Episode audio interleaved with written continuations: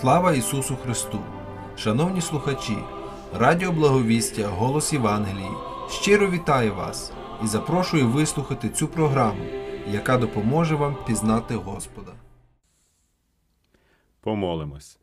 Ласкавий наш Господи Боже, оце знову настав особливий день, День подяки Тобі, саме Тобі, бо всі джерела нашого життя в Тобі. Ти кожну людину, починаючи від дітей, вводиш у земне життя, нікого не забуваєш, а даєш усякі засоби для життя.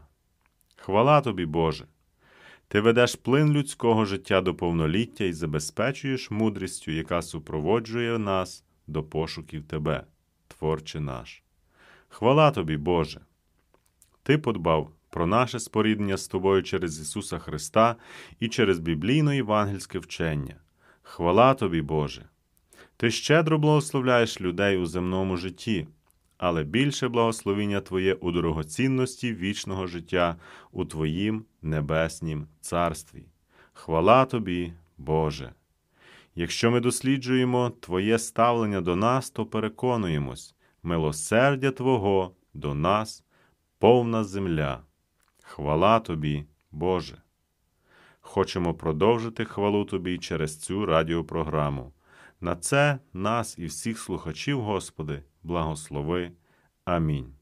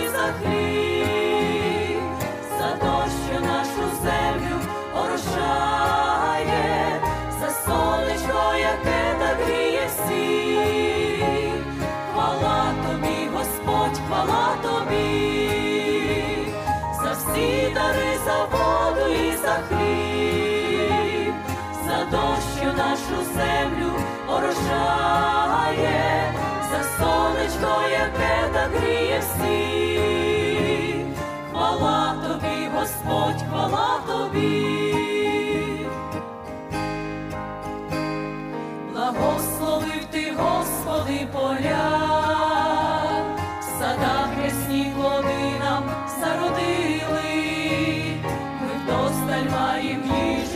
на нам більше ти давав, як ми просили, нехай подяка лине до небес, за щедрість твої благословіння.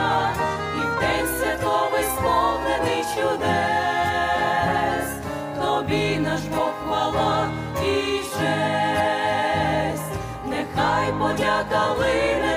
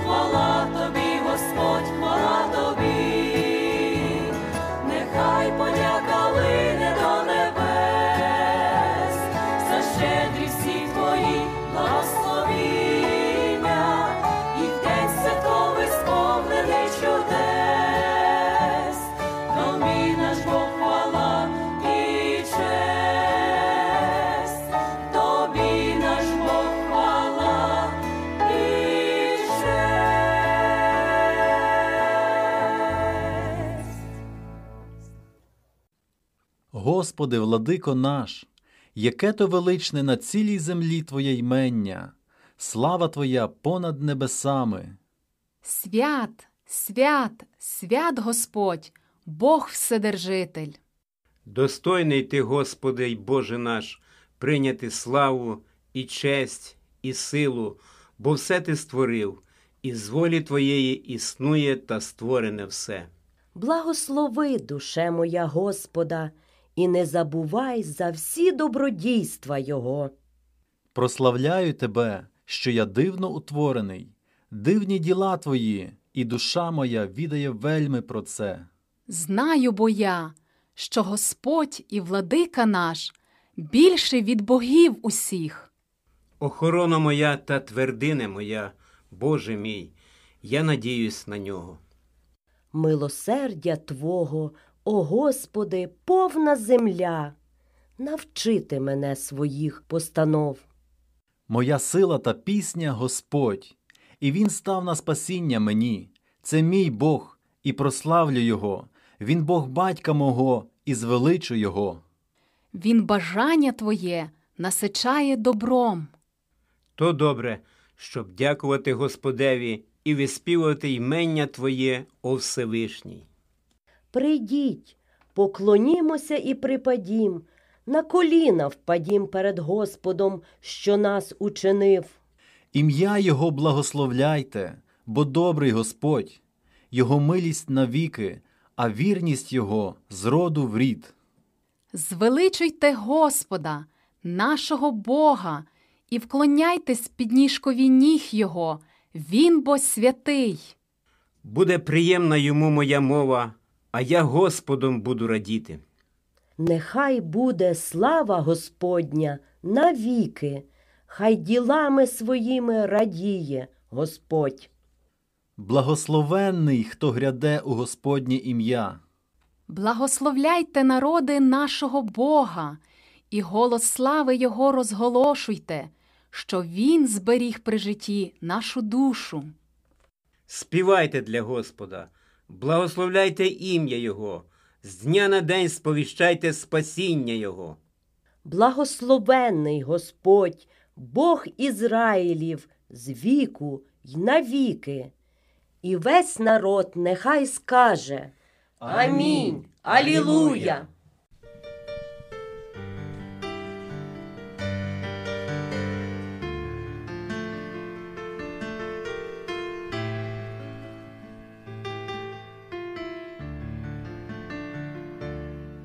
Швидко рік пролетів, день подяки настав.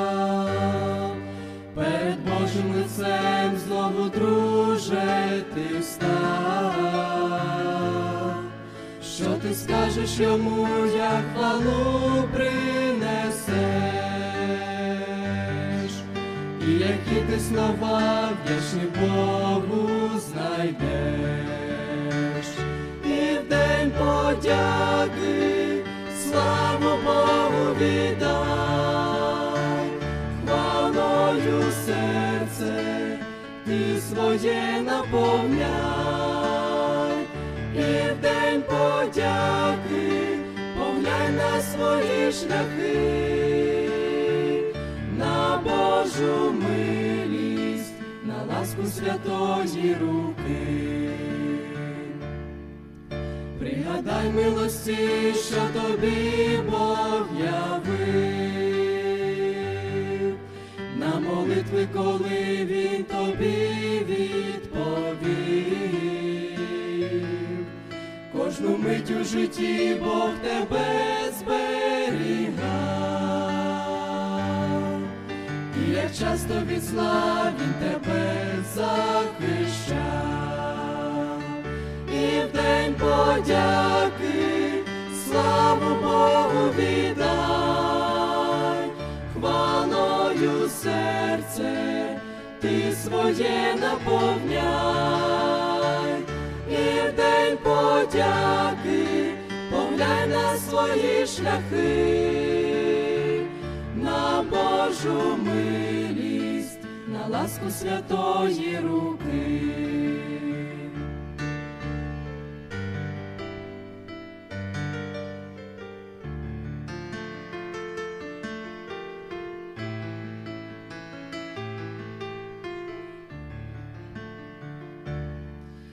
Як бувало, що мав більше, ніж ти просив, і поранити ворог тебе не зумів, бо з тобою йде, говорили навкруг. Бог є з нами тому, що він наш кращий друг. В день подяки славу Богу віддай, хвалою серце ти своє наповняй,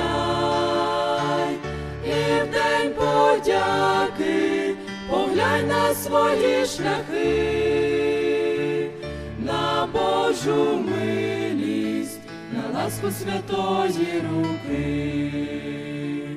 І в день подяки. Славу Богу віддай, хвалою серце ти своє наповняй, і в день подяки поглянь на свої шляхи, на Божу милість, на ласку святої руки. Навчаємось дякувати Богу за повсякденну допомогу, за те, що зранку ми проснулись і дню новому посміхнулись, за те, що світить сонце в небі, ще родина в мене, в тебе, і що навколо всі здорові. Ми живемо в міцній любові за всякі справи, що вдаються, і що серденька досі б'ються. Бог завжди поруч. Прислухаємось, на його волю покладаємось.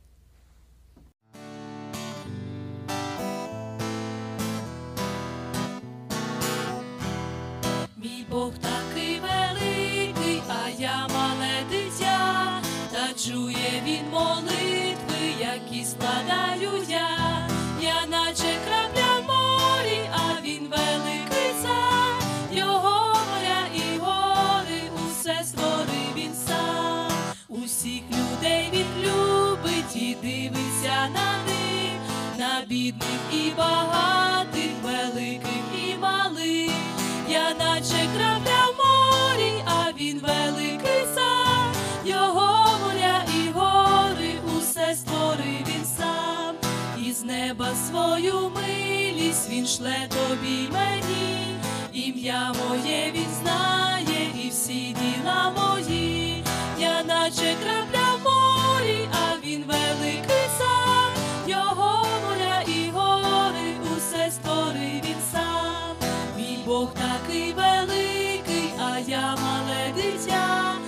хоч я як порошинка для нього цінний я, я наче крапля в морі, а він великий цар, його моря і гори, усе створив він сам, я наче крапля в морі, а він великий цар, його моря і гори, усе створив він сам.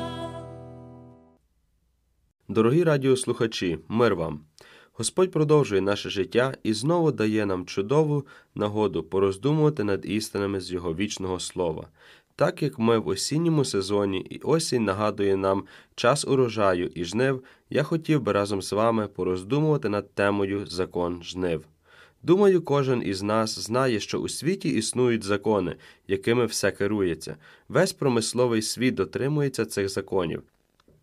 Закон гравітації, закон руху, закон термодинаміки і багато інших законів.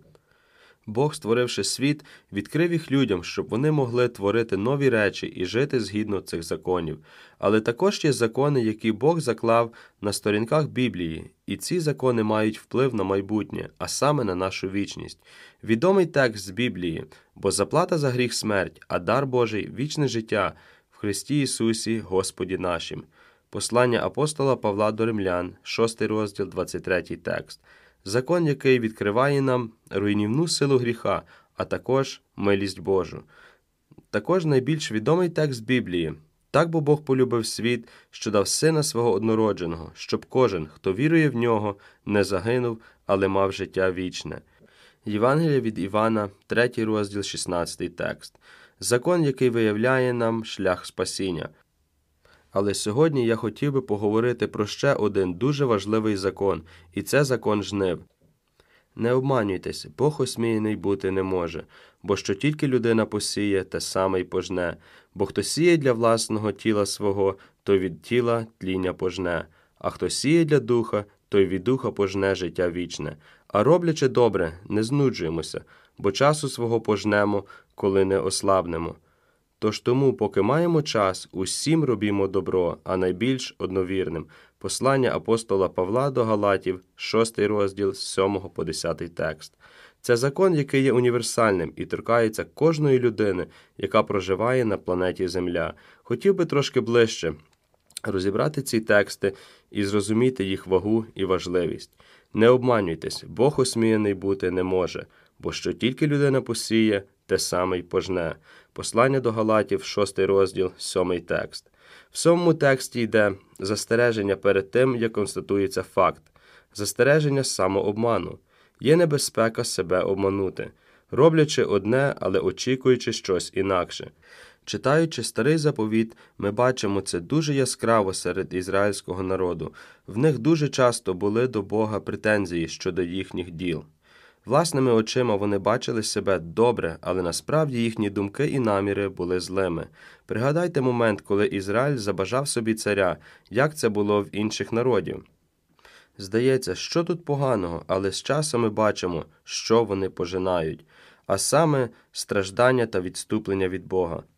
Також пророк Осія в 10 розділі 13 тексті аналізує поступки Ізраїля наступним чином: ви беззаконня орали, пожали ви кривду, плід брехні споживали, бо надіявся ти на дорогу свою, на многість лицарства свого.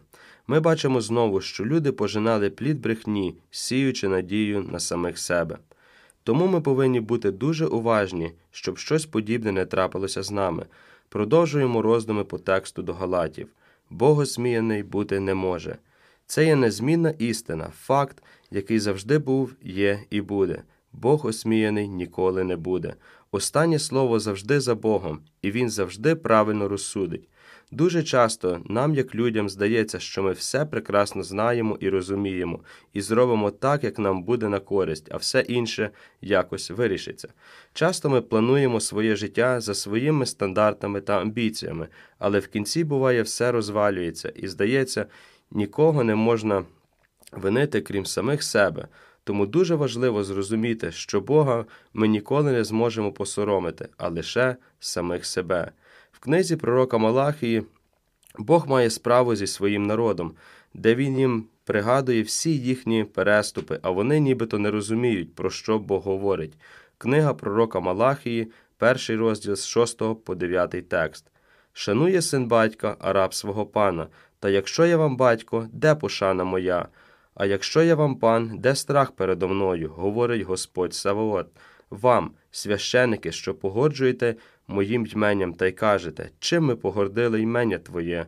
На жертівник мій ви приносите хліб занечищений і кажете, чим тебе ми зневажили? Тим, що кажете ви, трапеза Господня, вона погорджена. І коли ви приносите в жертву сліпе, це не зле? І як кульгаве та хворе приносите, чи ж це не зле? Принеси но подібне своєму наміснику, чи тебе він вподобає, чи підійме обличчя Твоє, промовляє Господь Саваоф. А тепер ублагайте ви Боже лице, і хай стане для вас милостивим. З ваших рук це було, то хіба кому з вас він обличчя підійме, говорить Господь Саваот. Ізраїльтяни згубили страх та пошану до Бога. Народ все найкраще брав для себе, а всі залишки приносили в жертву, і це було неугодно в Божих очах. Тим самим вони пожинали прокляття та покарання замість благословіння, і їм здавалося, вони все робили добре, бо приносили жертви, але в кінці Бог ставить всьому вирок, і їхні жертви та ставлення до Бога були дуже зневажливими. Але Бог осміяний не буває. Він по своїй милості дає попередження для ізраїльтян, щоб покаялись. Бог є всюди присутній і всезнаючий, тому ми нічого від нього не зможемо втаїти. Далі текст нам відкриває істину або закон, який нам допоможе не обманюватись, але зрозуміти, щоб кожен поступок в нашому житті має подальший ефект. Вертаємося назад до послання Галатів, бо що тільки людина посіє, те саме й пожне. Це є закон, за яким кожна людина живе, хоче вона цього чи ні. Наше все життя складається з маленьких посівів, які ми сіємо кожен день, і також з маленьких урожаїв, які ми жнемо з минулого. Це закон, який ставить все людство під відповідальність за власні дії.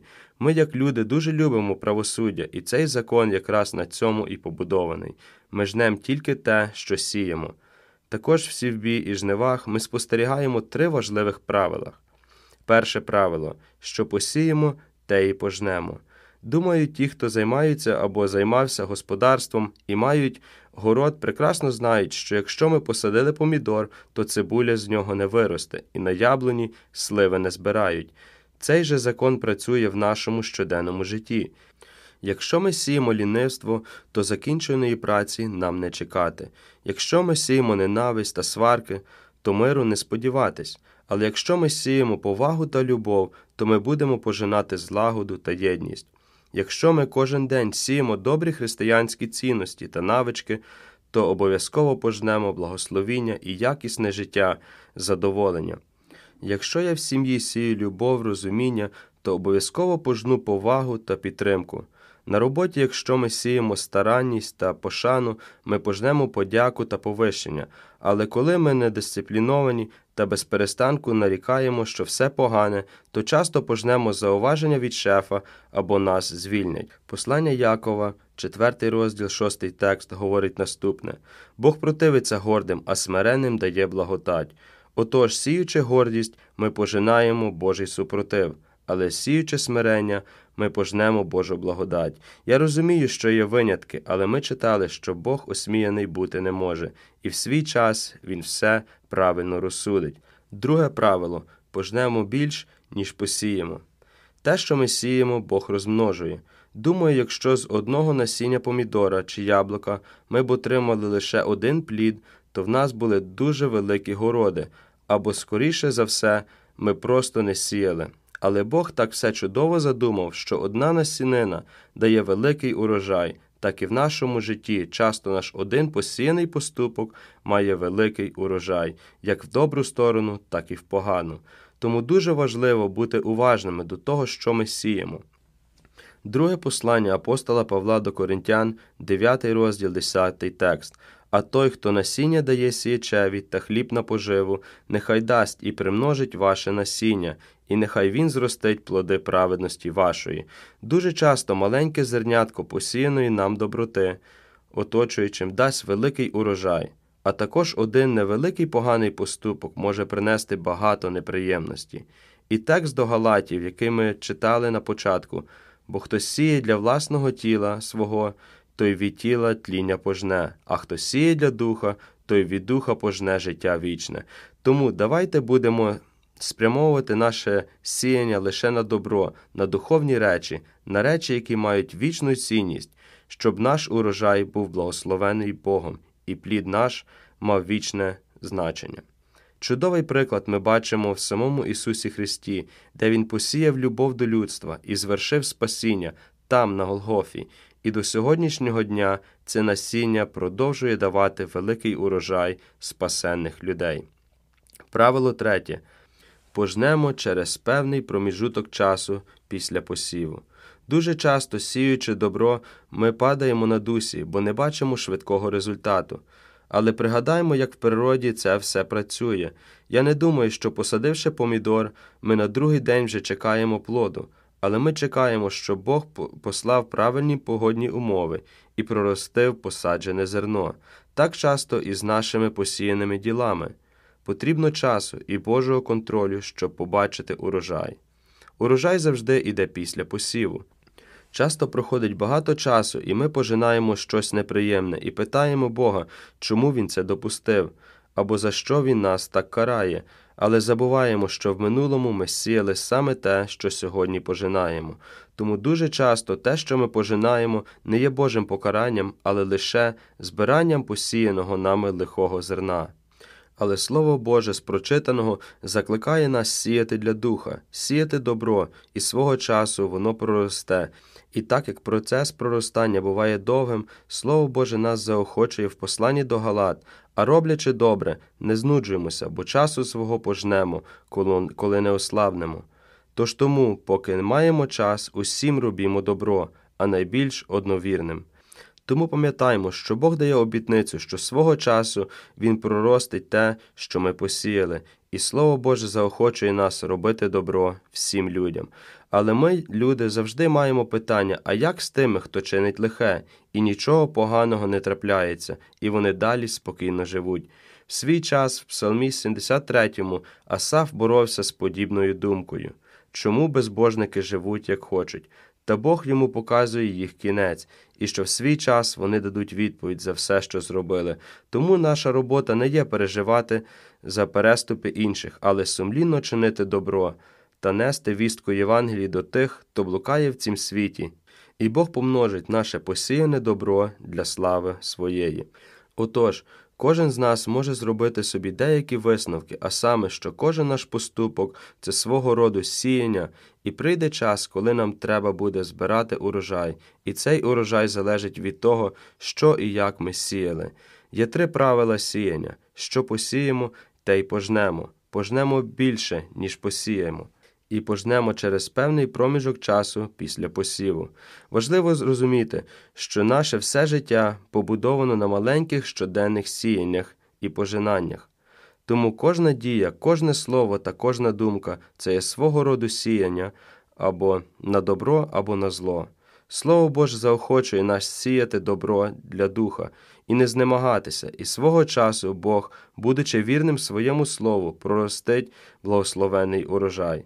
А за урожай інших це не наша справа судити. Прийде час, коли Бог вчинить праведний суд, і кожен дасть відповідь за те, що він сіяв.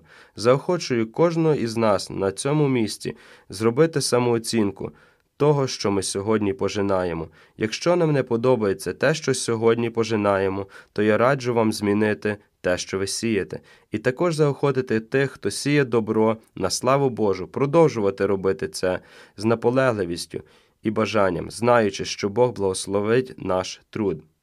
Може, хтось слухає і ще не посіяв насіння покаяння, то моє прохання задуматись над своїм життям, бо де немає посіяного покаяння, там не може бути урожаю прощення та спасіння. Нехай сам Бог допоможе нам зрозуміти і виконати ці істини з Його слова і прославити Його в нашому житті. Амінь.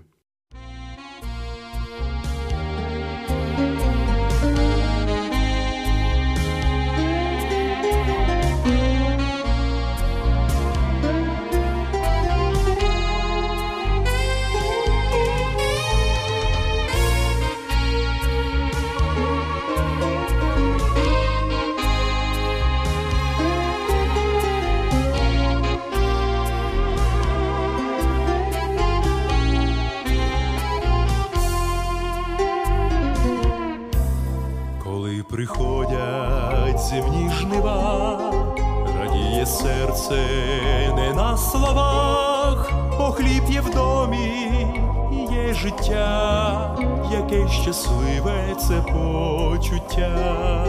Чи буде радість в душі твоїй, тоді як прийдуть жнива святі, чи є надія, що в сніп святий пригорне душу жнець неземний, чи буде радість в душі твоїй, тоді як прийдуть жнива святі, чи є надія, що в сніп святий пригорне душу жнець неземний.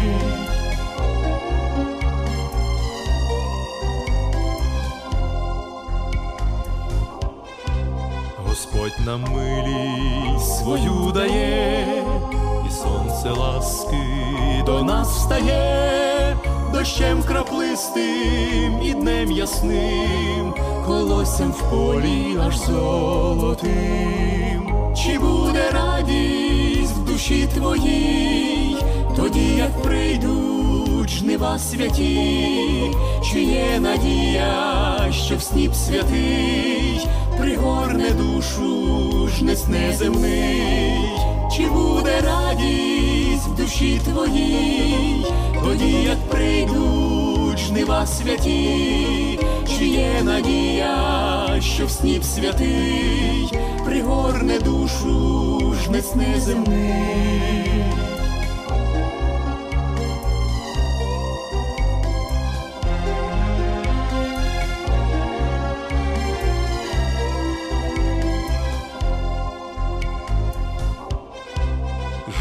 земного. Минають дні, згасають тихо, немов вогні, відходить літо в своїй красі, до жнив Господніх готуймось всі, Чи буде радість в душі твоїй, тоді як прийдуть жнива святі, чи є надія, що в сніп святий пригорне душу жнець неземний, чи буде радість в душі твоїй, тоді як прийдуть жнива святі, чи є надія, що в сніп святий пригорне душу жнець неземний.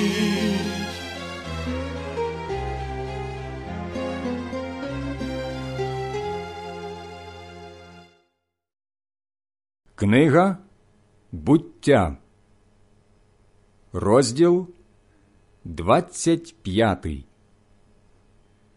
Ось літа віку Авраама, що прожив він 175 років.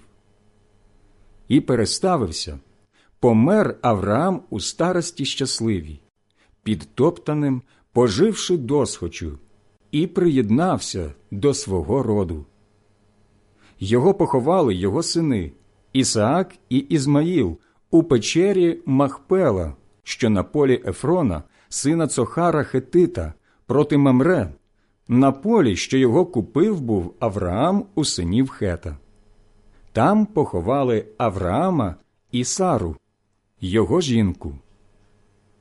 І було, що по смерті Авраама благословив Бог Ісаака, його сина. Ісаак оселився біля криниці Лахай Рої. А це історія Ісаака, Авраамового сина. Авраам породив Ісаака. Було ж Ісаакові сорок років, як він узяв собі за жінку Ревеку, дочку Бетуела Арамія, з Падан Араму, сестру Лавана Арамія. І молив Ісаак Господа за свою жінку, бо була неплідна, і Господь вислухав його молитву, і зачала Ревека, його жінка. І билися дитятко одне об одне в її лоні. А вона сказала Коли так, навіщо мені жити? І пішла спитати Господа. Господь же сказав їй Два народи в твоїм лоні, два народи розділяться з твого лона. Один буде від другого сильніший, старший буде молодшому служити. Коли ж настав їй час родити, аж ось близнята в її лоні. З'явився перший, рудий, наче кожух косматий, і його названо Ісав. А потім вийшов його брат. Рука його тримала за п'яту Ісава, і дали йому ім'я Яків. Було ж Ісаакові шістдесят років, як вона породила. Коли ж хлопці повиростали, Ісав став спритним ловцем, степовиком, а Яків був тихий, жив у наметах. Ісаак любив Ісава, бо дичина була йому до смаку. Ревека ж Якова любила. Раз Яків зварив юшки, а прийшов Ісав з поля виснажений. Ісав сказав до Якова Дайно та вихилю оту червону юшку, ось цю червону, бо я знемігся. Тому і названо його Едом. А Яків відповів Продай мені найперше твоє первородство. Ісав сказав Я ось вмираю, навіщо воно мені оте первородство? І сказав Яків, Клянися мені перше. Поклявся той і продав Якову своє первородство. Тоді Яків дав йому хліба і юшки з сочевиці. З'їв той і напився, а потім устав і пішов геть. Так-то Ісав зневажив первородство.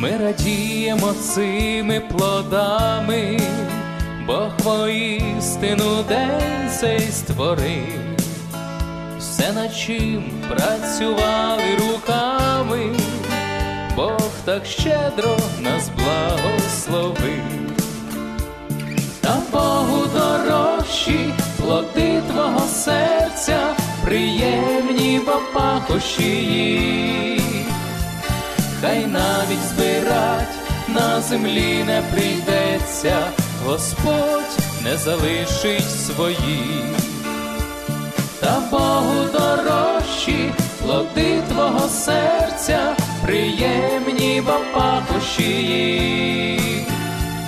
хай навіть збирать на землі не прийдеться, Господь не залишить своїх.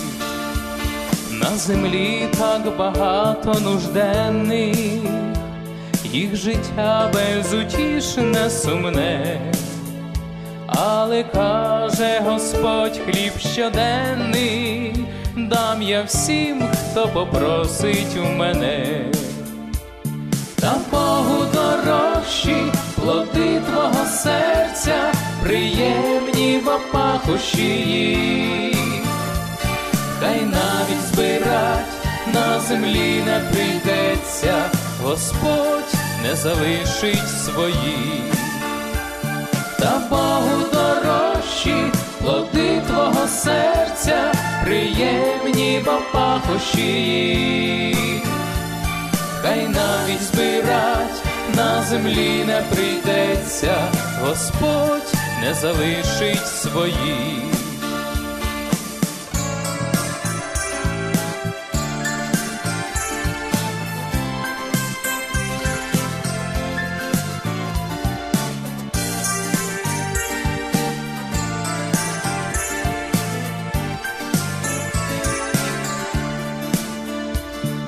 Давайте тим хлібом ділитись, якби нам же тут не прийшлось, і за все щиро вдячно молитись, бо наш хліб то син Божий Христос, та Богу дорожчі плоди твого серця, приємні бо пахощі їх хай навіть збирать на землі не прийдеться, Господь не залишить своїх, та Богу дорожчі плоди твого серця, приємні бо пахощі хай навіть збирать на землі не прийдеться, Господь не залишить своїх.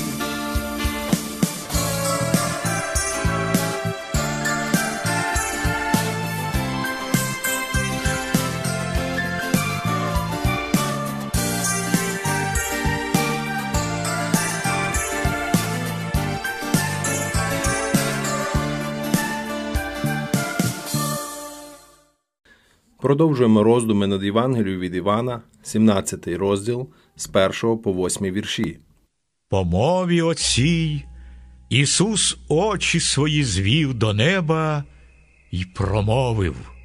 Прийшла, Отче, година, прослав сина свого, щоб і син твій прославив тебе, бо ти дав йому владу над тілом усяким, щоб він дав життя вічне всім їм, яких дав ти йому.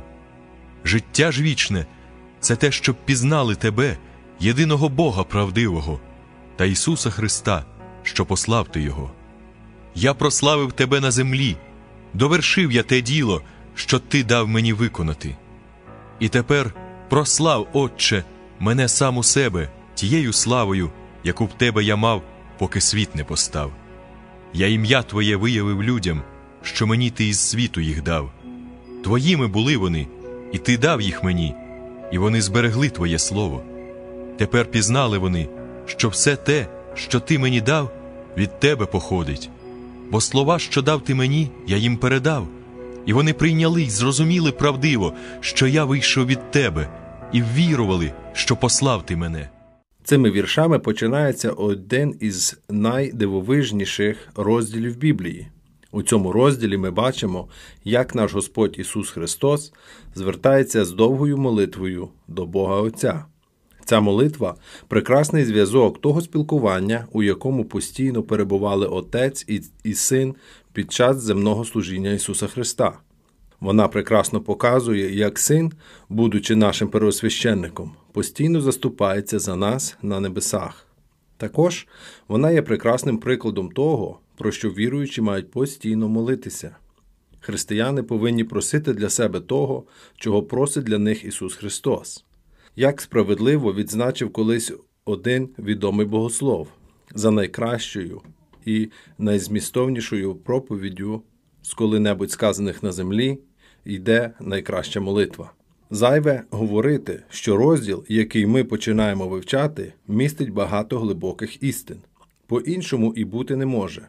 Людина, яка читає ці слова, що були сказані однією особою благословенної трійці, другій особі, сином Отцю, повинна бути готовою до того, що вона не зможе все до кінця зрозуміти. У 26 віршах цього розділу є такі речення, слова і вирази, зміст яких, напевне, ще ніхто повністю не розкрив. Для цього нам не вистачає розуму, але цей розділ також містить такі істини, які лежать на поверхні, і на них ми звернемо нашу увагу. По-перше, ми повинні відзначити, як прекрасно ці вірші описують місію і гідність нашого Господа Ісуса Христа. Ми читаємо, що Отець дав сину владу над усяким тілом, щоб той давав життя вічне. У руках Ісуса Христа знаходяться ключі від небес, спасіння кожної людської душі в Його руках. Далі ми читаємо: вічне життя є те, щоби знали тебе, єдиного істинного Бога, і того, кого ти послав, Ісуса Христа. Для спасіння недостатньо знати лише Бога Отця, треба знати і Бога Сина. Бог, якого людина може знати без Христа, є Бог суддя, якого всі бояться, і до якого ніхто не наважиться наблизитись. Тільки Бог, який примирив у Христі з собою людство, є Богом, який може дати душі мир і спокій. Далі ми читаємо, як Христос промовляє такі слова: Я завершив справу, яку ти доручив мені виконати. Він дійсно завершив справу повного викуплення і придбав для своїх людей досконалу праведність, на відміну від першого Адама, який не зміг виконати волю Божу, і приніс у світ гріх, другий Адам повністю виконав все, заради чого він прийшов у цей світ. Нарешті, ми читаємо, що Христос мав славу в Отця перед тим, як світ постав. На відміну від Мойсея чи Давида, Ісус Христос існував споконвіку, ще до того, як прийшов у цей світ. Він розділяв славу в Отця до того, як став тілом, народившись від Діви Марії. У кожному з цих тверджень є дещо таке, що ми не можемо до кінця осягнути нашим немічним розумом. Отже, нам залишається лише захоплюватися тими істинами, які ми не здатні зрозуміти і пояснити. Але в одному ми можемо не сумніватися. Подібні слова міг сказати лише той, хто є істинним Богом. Ніхто в Біблії, ні патріарх, ні цар, ні пророк, ні апостол не промовляв таких слів. Вони не можуть належати нікому, окрім Бога. Будемо ж вічно дякувати Богові за те, що надія християн покоїться на такій міцній основі. Той, до кого ми маємо повеління звертатися за прощенням і в кому маємо шукати втіху, є одночасно і Богом, і людиною. Для всіх людей, які по-справжньому піклуються про свою душу, які не поглинуті земними турботами і не дивляться на все крізь пальці, Це дуже втішна істина. Такі люди знають, що усі грішники мають потребу у великому викупителі, і що жодний земний Спаситель не задовольнить її. Нехай же вони радіють у Христі і сміливо покладаються тільки на нього. Христос має усяку владу і може довести наше спасіння до успішного кінця, тому що Він сам є Богом. Його сила і місія, Його вічне буття все це свідчить про те, що Він є Бог. По-друге, у цих віршах ми повинні звернути увагу на те, як милостиво наш Господь Ісус Христос говорить про своїх учнів. Ось що ми читаємо. Вони зберегли Твоє Слово. Нині вони зрозуміли, що все, що дав мені ти, є від тебе. Адже слова, які ти мені дав, я переклав їм, і вони прийняли і справді зрозуміли, що я вийшов від тебе, повіривши, що ти мене послав. Які це чудесні слова, особливо якщо враховувати, ким були 11 чоловіків, яких вони характеризують, якою слабкою була їхня віра, якими невігласними вони були, якими мізерними були їхні духовні досягнення, як боязко вони поводились під час небезпеки. Буквально через кілька годин після того, як Ісус Христос промовив ці слова, учні покинули його на призволяще. Один з них навіть тричі публічно відрікся від нього. Отже, кожна людина, яка уважно прочитала усі чотири Євангелії, не може не побачити, що ще ніколи такий великий володар не мав таких негідних слуг, якими були апостоли для Ісуса. Саме цим немічним слугам милосердний голова церкви дає тут таку високу оцінку. Це дуже втішний і повчальний для нас урок. Очевидно, що Ісус бачить у віруючих набагато більше, чим бачать вони, самі чи інші люди. Найменша віра дуже цінна в його очах. Нехай ця віра з гірчичне зерно, але вона відрізняє віруючого від усіх інших людей світу цього. Повсюди, де наш Господь знаходить істинну віру в себе, якою малою вона не була, він дивиться з великим співчуттям на немочі і не зважає на багато недоліків. Саме так і було з одинадцятьма апостолами. Вони були непостійними, немов морські хвилі, але вони щиро вірили і любили свого учителя у той час, як десятки тисяч відкинули його. Зі слів про те, що ніхто, подавши чашу холодної води в ім'я Ісуса Христа, не залишиться без нагороди, ясно витікає, що вірність цих апостолів не була забута. Істинний слуга Христа неодмінно має відзначити для себе цю рису характеру Ісуса Христа і всією душею покладатися на неї. Найкращий з нас, без сумніву, бачить в собі безліч недоліків і соромиться свого маловір'я. Але чи є взагалі у нас хоч найменша, але щира віра в Ісуса Христа? Чи тягнемося би до Нього, чи перекладаємо на нього свій тягар? Чи можемо ми чесно сказати, як це зробив Петро? Господи, ти все знаєш, ти знаєш, що люблю тебе. Тож, втішаючись цими словами Ісуса Христа про своїх учнів, не будемо ніколи занепадати духом. Господь не зневажав своїх учнів через їхню неміч, але був з ними до кінця, тому що вони вірили. Він не змінюється ніколи. Те, що Він зробив для них, Він неодмінно зробить і для нас. Амінь.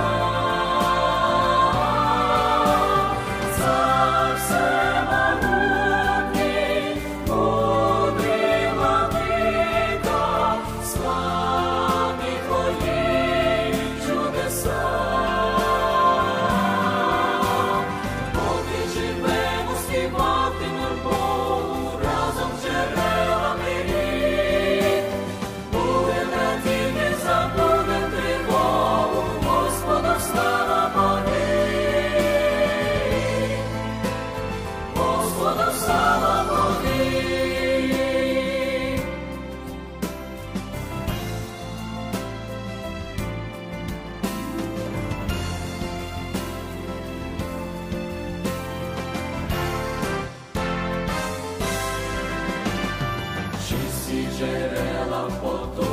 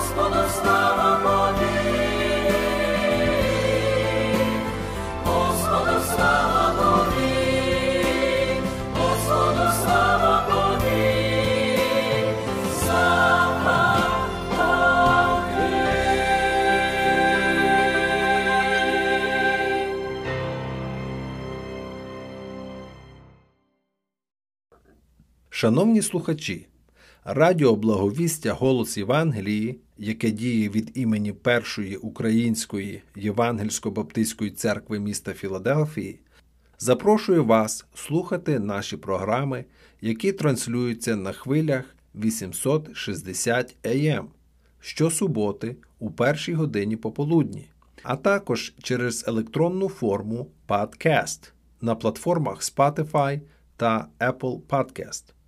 Ви можете їх знайти під назвою First Ukrainian Evangelical Baptist Church 1 ST UEBC. Запрошуємо вас на наші зібрання кожної неділі з 11 години ранку та 6 години вечора за адресою 9610 North East Avenue, Філадельфія, Пенсильванія, зип-код 19115. Також можете слідкувати за нами на сторінках Facebook та YouTube First Ukrainian Evangelical Baptist Church of Philadelphia First UEBC. Благодать Господа нашого Ісуса нехай буде з вами.